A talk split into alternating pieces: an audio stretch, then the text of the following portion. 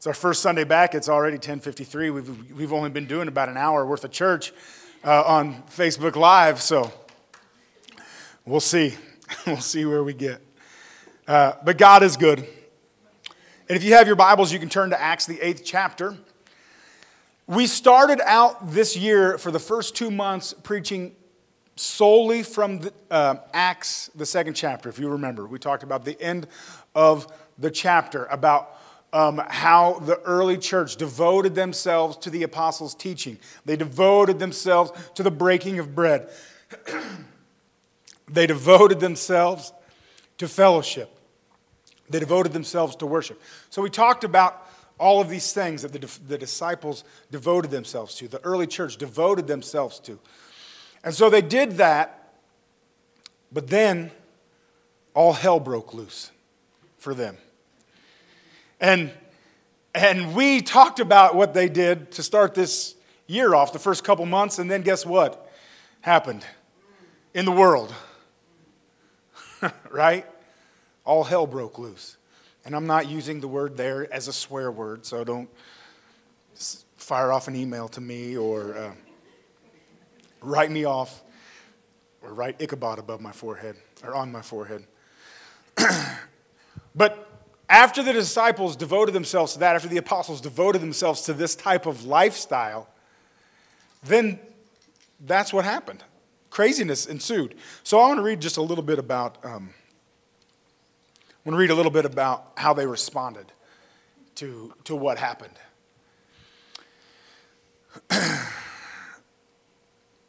and so let's read it Acts 8. And I'm going to read um, Acts 8, 1 through 8 is where we're going to start. Saul was one of the witnesses, and he agreed completely with the killing of Stephen. Let me give you a little backstory. In the seventh chapter of Acts, um, Stephen is preaches this great sermon, and then he's taken out and he is stoned to death. Um, and Saul, who would later become Paul the Apostle, holds the coats of the guys who were throwing stones at Stephen. I guess when you're throwing a stone, you want to be able to get full range of motion. And so sometimes you got to take your jacket off. Well, Paul said, Hey, I'll hold, I'll hold your coats for you, fellas, so you can throw the rocks a little harder. Don't be a coat holder. This, this isn't in my notes, this is going to be free. Uh, don't be a coat holder for people who, want, who like to throw stones at other people. All right? If there are people in your life who like to come to you with the latest gossip or the latest story or the latest uh, dirt on somebody, don't hold their coat while they throw stones. Well, you could say, Well, I didn't say it. No, but you listened to it. You were holding, you were holding their coat. Don't be a coat holder like Saul, because their blood will be on your hands too. Man, that really wasn't in my notes, but you know it's from the Lord. Must have a bunch of coat holders in here. John, will you hold my coat? All right, Saul was one of the witnesses. He agreed completely with the killing of Stephen.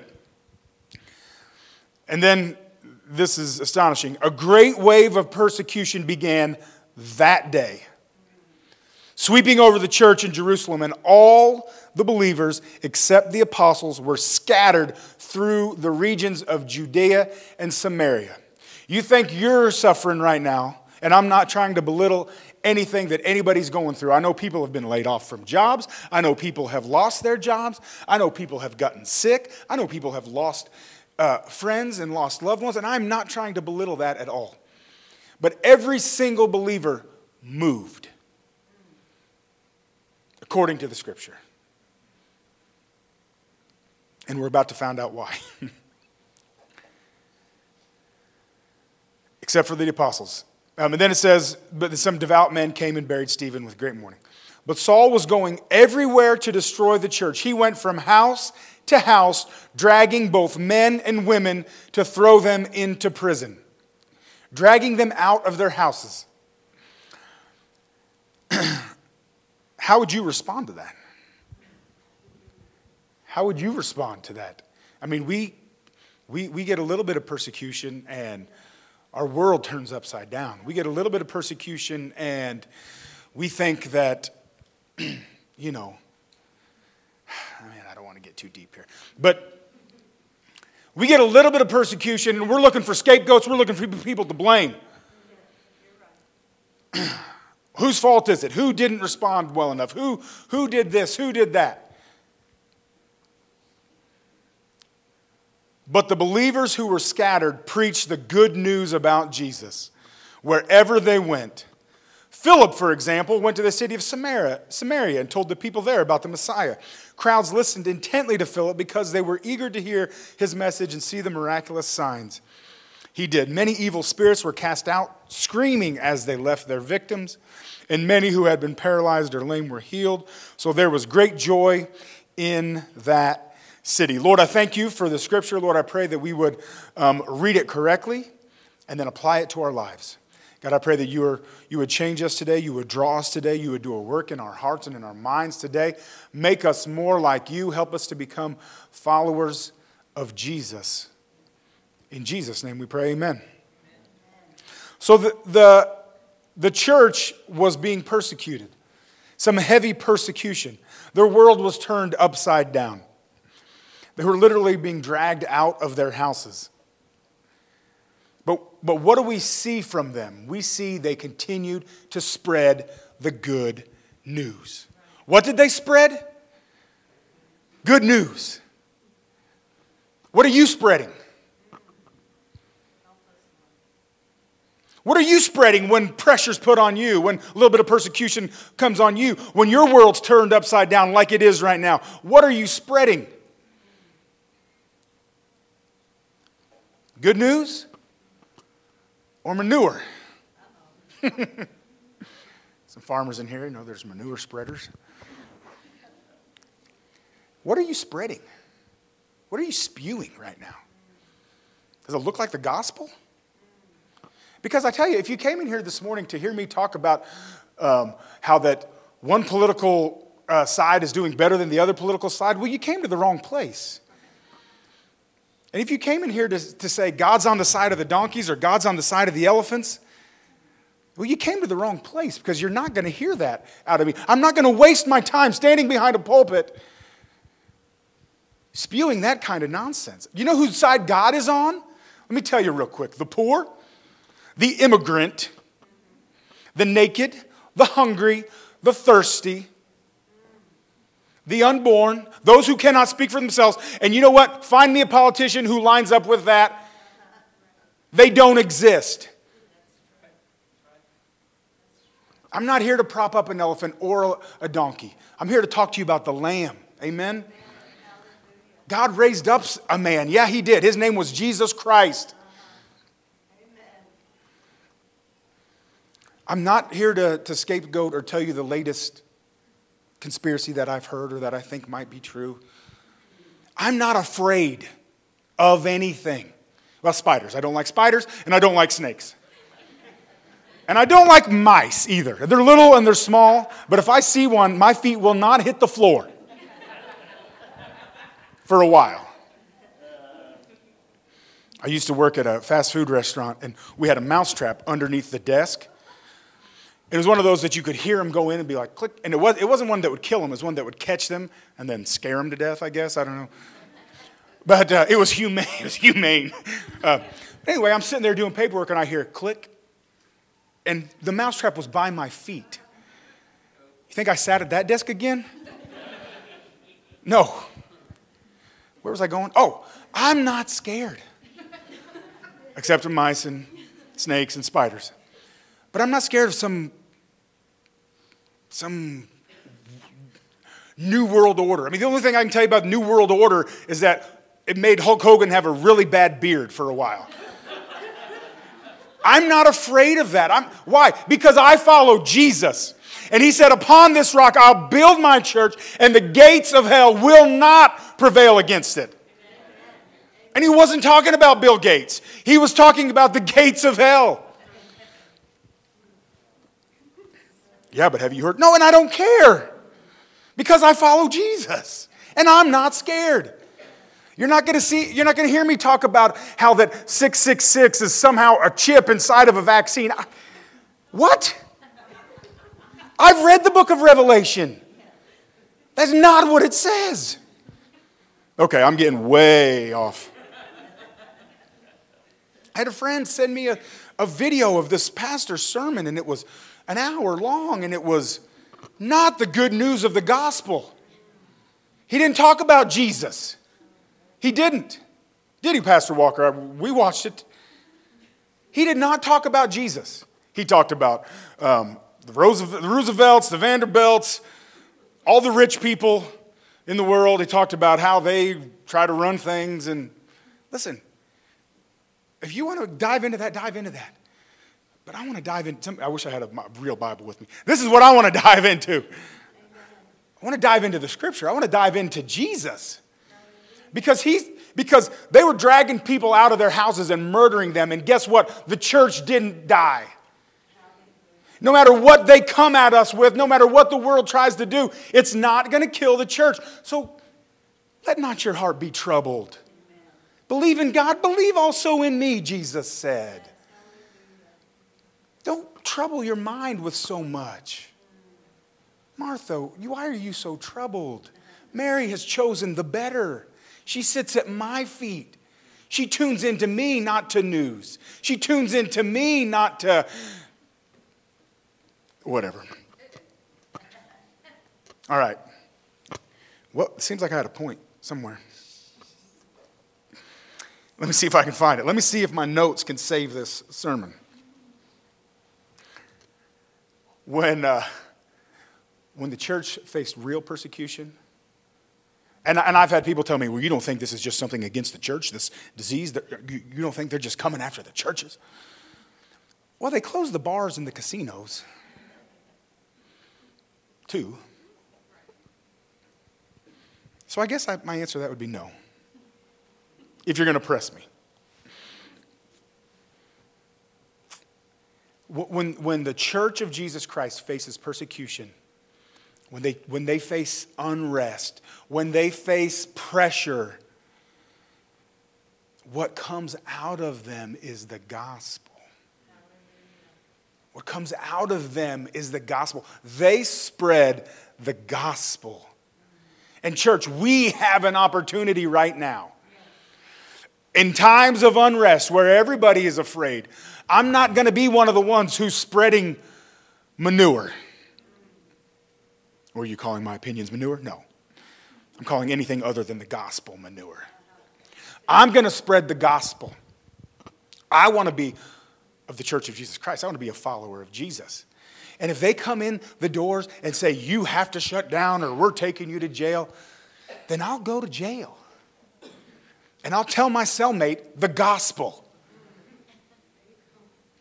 Or I'll write letters like Paul. No, they won't be good like Paul. Wherever you find yourself, whatever situation you find yourself in, preach the gospel. Amen.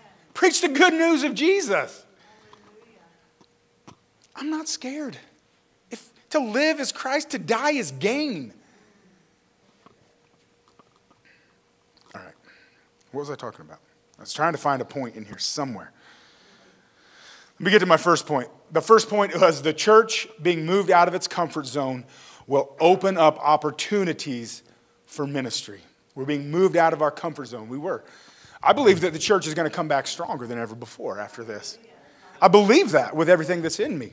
Why? Because we are more ready to tackle the media age or whatever. We're, we're more equipped. We, we have the tools, we have been fine tuned.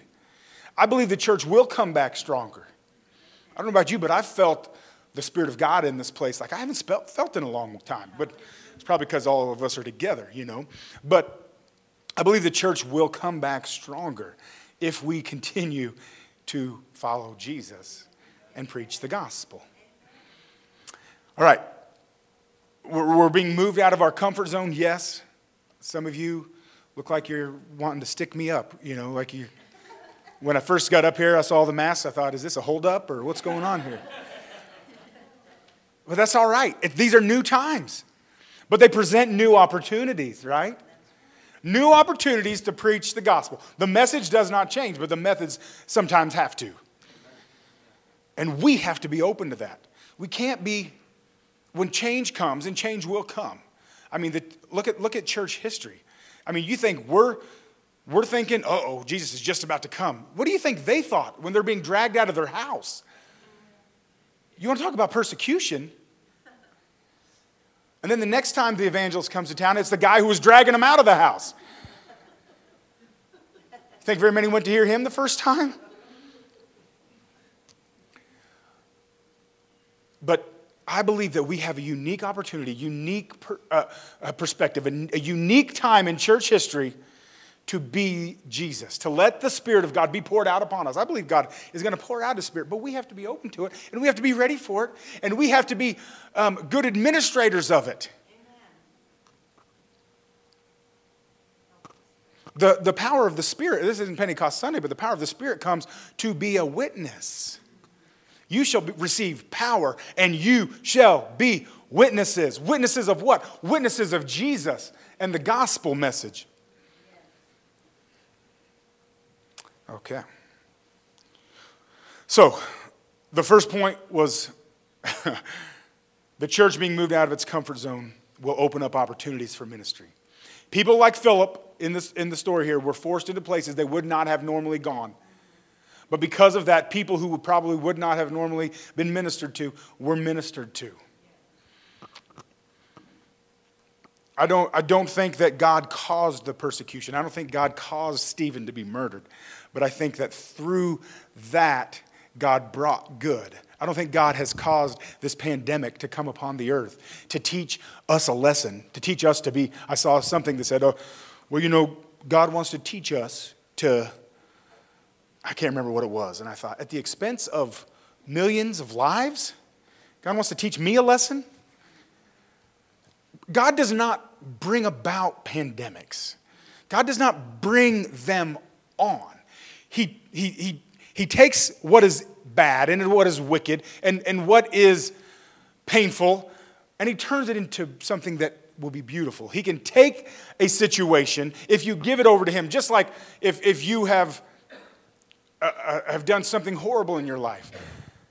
God can take that and turn that into something good can take that and make something good come out of it. He'd take your beauty and turn it, or ashes and turn it to beauty. We take beauty and turn it to ashes. He takes ashes, turns it to beauty. Okay, so the believers who were scattered preached the good news. They preached the good news. There's lots of fake news coming from believers' mouths right now. There's lots of fake news coming from pulpits.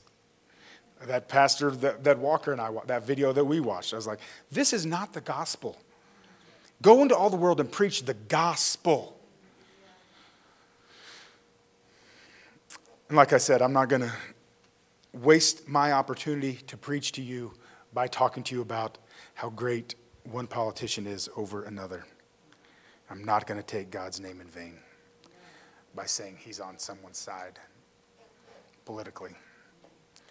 I told you who what side God is on. You can't find a politician that lines up that way. God is on the side of the marginalized the least of these.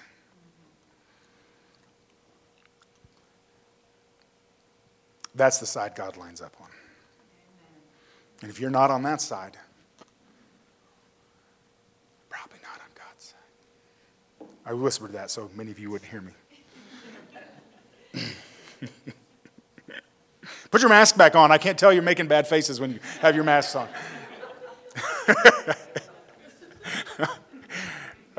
Shoot, I'm just telling the truth.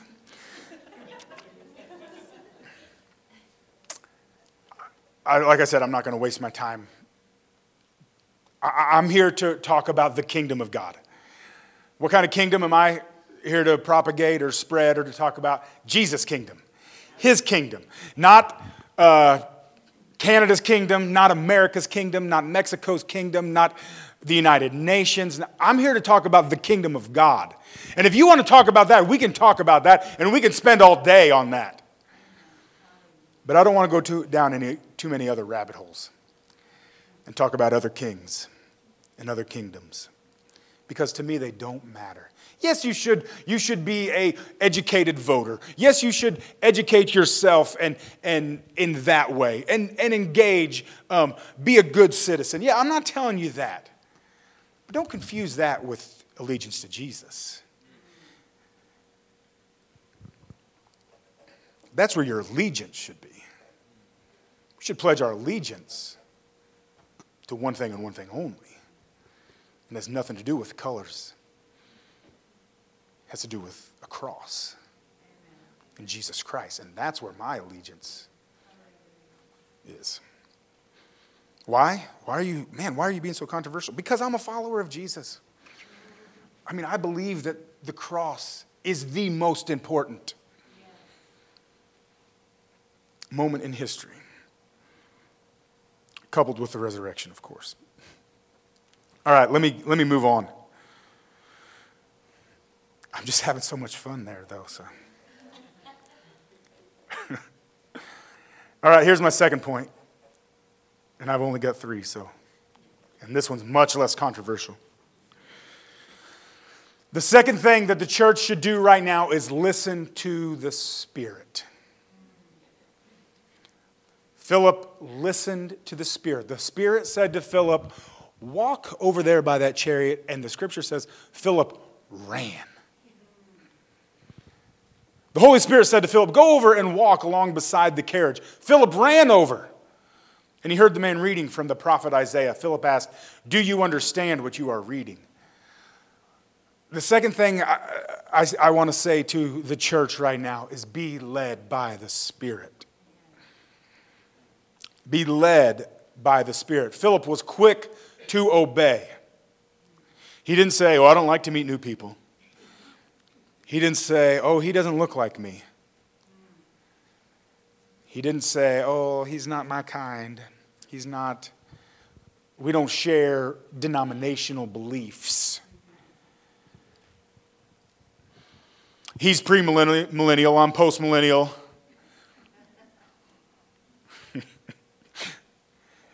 I'm non millennial.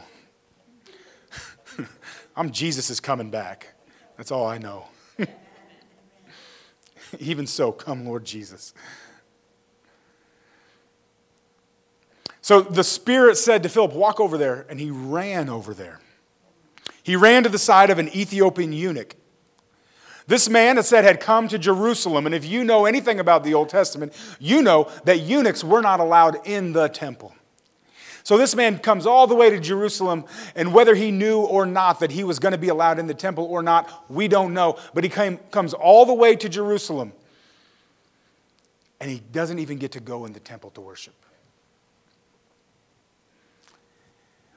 But the Spirit sends Philip to him.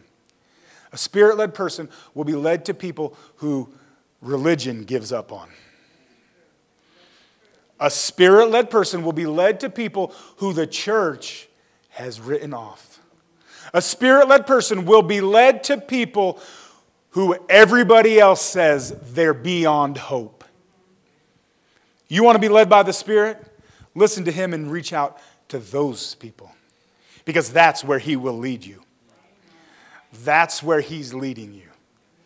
Oh, I just don't know where the Spirit's leading me. Should I have McAlister's for lunch or should I? Where, Spirit? Spirit, what should I have? The veggie chili or should I indulge and get the regular? The Spirit's not interested in that. I mean, you have some people that pray about stuff like that. The Spirit is interested in saving people and bringing people to Jesus.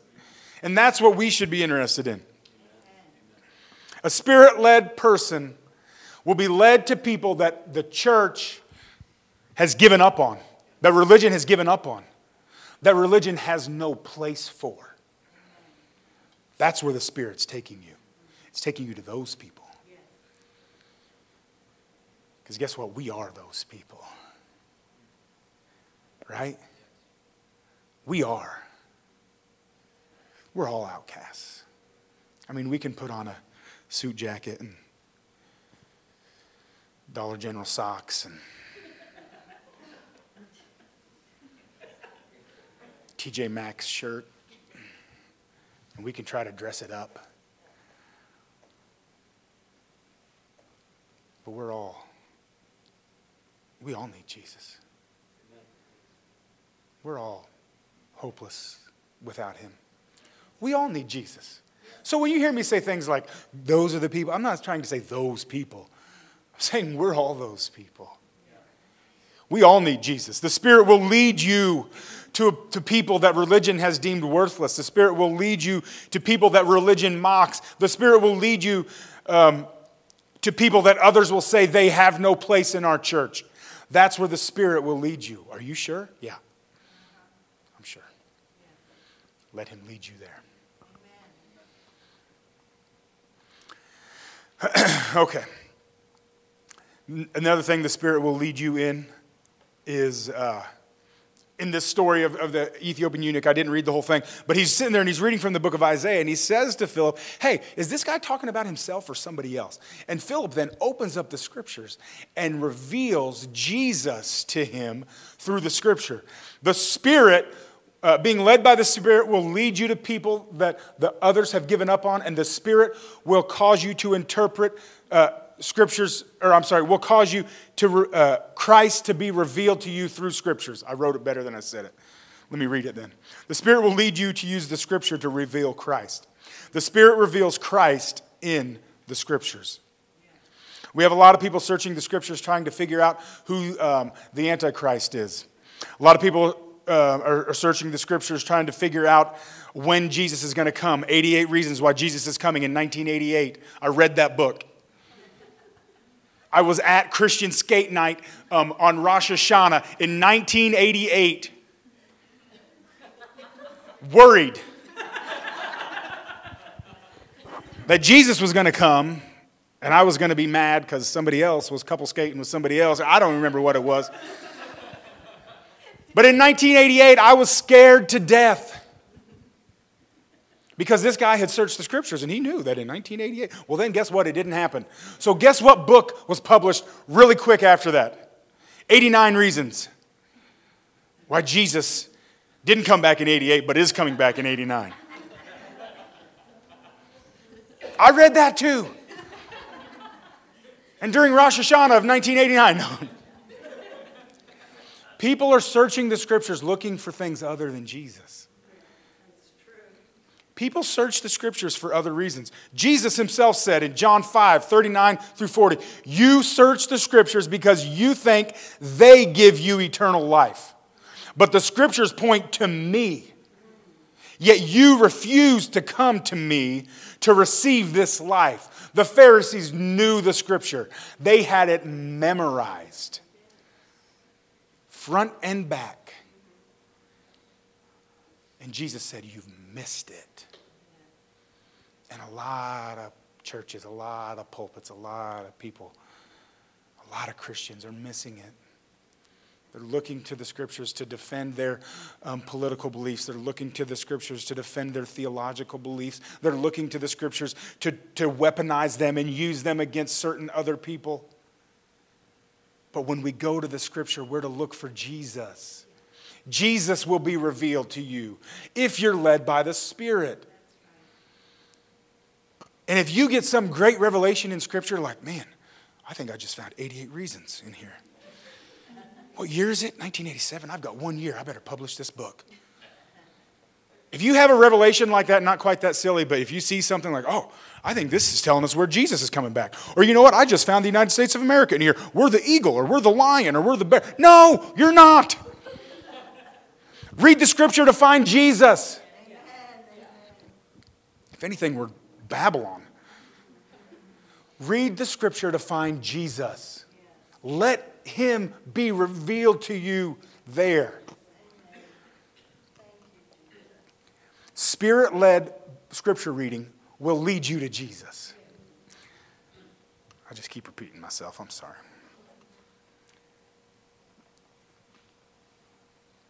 Jesus came and oh, uh, let, me, let, me, let, me, let me go back before I get to that. See, I, I always write it better than I say it, so I'm just going to go back and make sure I read it or I said it right. Uh, a true reading of Scripture will point you to Jesus. If your reading of Scripture makes you paranoid or afraid, you're reading it wrong. If your reading of Scripture reinforces your racism, you're reading it wrong.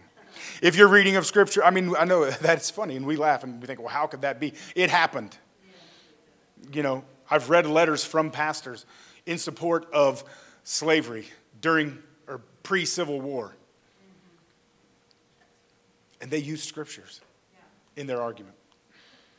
If your reading of scripture makes you think that you are uh, God's lawyer and you walk around bringing charges against everyone and everything, you're reading it wrong. If your reading of scripture makes you think you can say a 30 second prayer and punch your ticket to paradise and then live however you want and treat people however you want, you're reading it wrong. Spirit led or spirit filled reading of Holy Scripture will point us to the radical love, the radical lifestyle, the radical inclusiveness of Jesus Christ. Jesus broke the social norms, racial barriers of the day. True reading of Scripture will point you to this Jesus and compel you to follow him. Amen. Jesus said, I'm the way, the truth, and the life. No one comes to the Father but by me, right? But what does that mean? We've taught that it means say a quick prayer and, you know, mentally assent to, Pastor Walker talked about it last week when he talked about, basically preached us a gospel message last week, back to the basics. We have taught that, oh, Jesus is the way, the truth, and life. Yeah, he's the only way you can get to the Father, but that way is a quick prayer one time, punch your ticket, and off you go. Now live your life as you, I'm not saying this church has taught that, but it has been taught. That that is the way. That's, that's how Jesus is the way. But I want to tell you that, that I think it means that the way to get to the Father is the way that Jesus went to the Father. Yes, it's through him. We, we, we do ask him to forgive us of our sins. We do ask him to help us, and, and, and we do turn our lives over to him. But then we follow the lifestyle that he lived. We want the lifestyle of Jesus, the power, the, the anointing, the resurrection, but we don't want the lifestyle of Jesus the forgiveness, the loving your enemies, the, uh, all that stuff. We want the life without the lifestyle. The way to the Father is the way that Jesus went. Many churches will say Jesus is the way without ever even knowing the way or talking about the way. In the Sermon on the Mount, we've reduced to some cute little thing that we can teach kids in Sunday school, but it doesn't belong at, at uh, serious theological discussions. Where serious theological discussions should start with the Sermon on the Mount. If anybody should be our basis, it should be Jesus. I mean, he, he either is the way or he's not. All right. Okay. And, and, you know, let me say, I do believe there is a, a starting point for anyone that follows Jesus.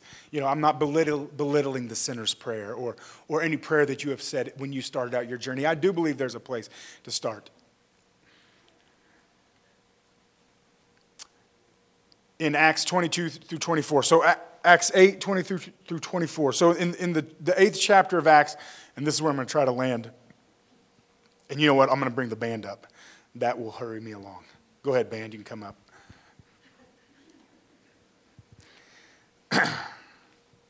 that will make me put a. I haven't got to preach to faces for a long time.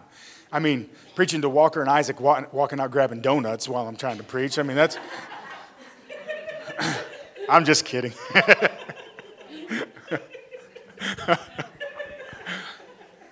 mean, how can you get any inspiration from that?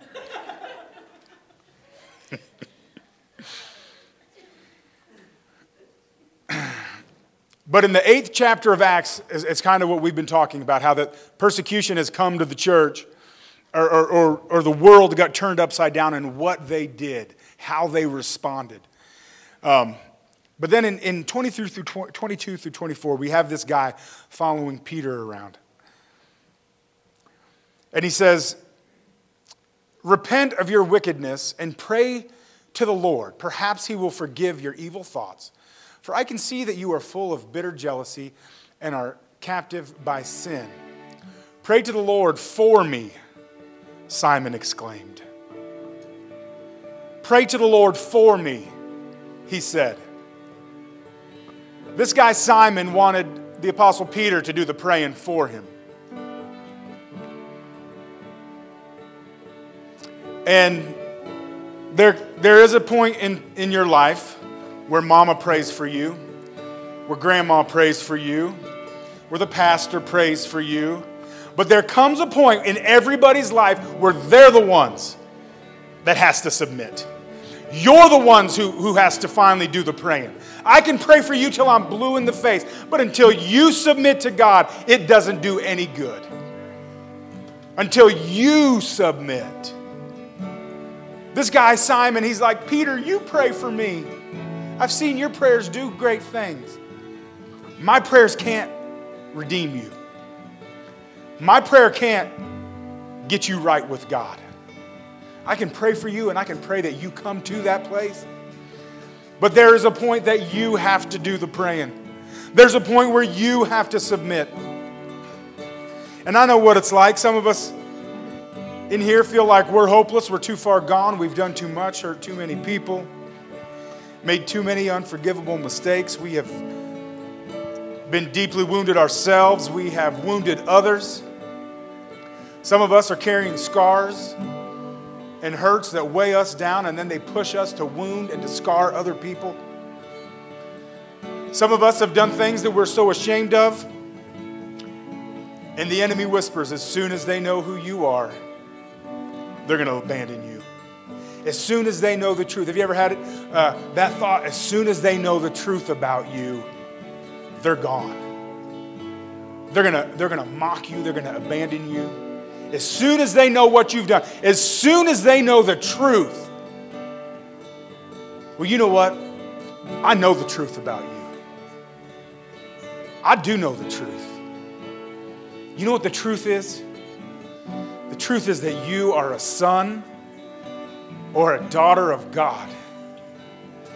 The truth about you is that God loves you so much that He would stop at nothing to come to you. That He laid down His own life, His own desires, His own dreams, His own uh, wishes for you and for you alone. I'm going to ask everybody to close your eyes and and and bow your heads. And man, this has been a message that was all over the place.